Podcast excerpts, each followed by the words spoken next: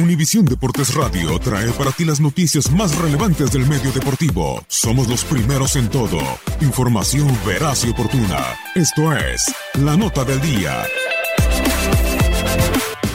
Manchester United está por concretar la renovación de David De Gea y lo hará con el mejor contrato de la historia, 130 millones de euros. El arquero español extenderá su vínculo hasta el año 2026 con este contrato millonario que le ratificaría como el cancerbero más valioso en la historia del fútbol. 21 millones de euros por temporada es lo que ingresaría el guardameta para convertirse así en el segundo jugador mejor pagado de la plantilla, superado únicamente por Alexis Sánchez. De Gea se había mostrado dudoso en su renovación con el conjunto de Old Trafford principalmente debido a que los Red Devils no disputarán la Champions League esta temporada. Sin embargo, la fuerte oferta económica del club fue condicionante en su decisión final. El arquero fue adquirido por el United proveniente del Atlético de Madrid en 2011 a cambio de 25 millones de euros. Hoy, las cosas son muy distintas para él, puesto que De Gea firmaría el contrato al término de la gira asiática del equipo y después de que la temporada anterior finalizó con un saldo de 63 goles en contra en 42 partidos disputados. Katia Mercader, tu DN Radio.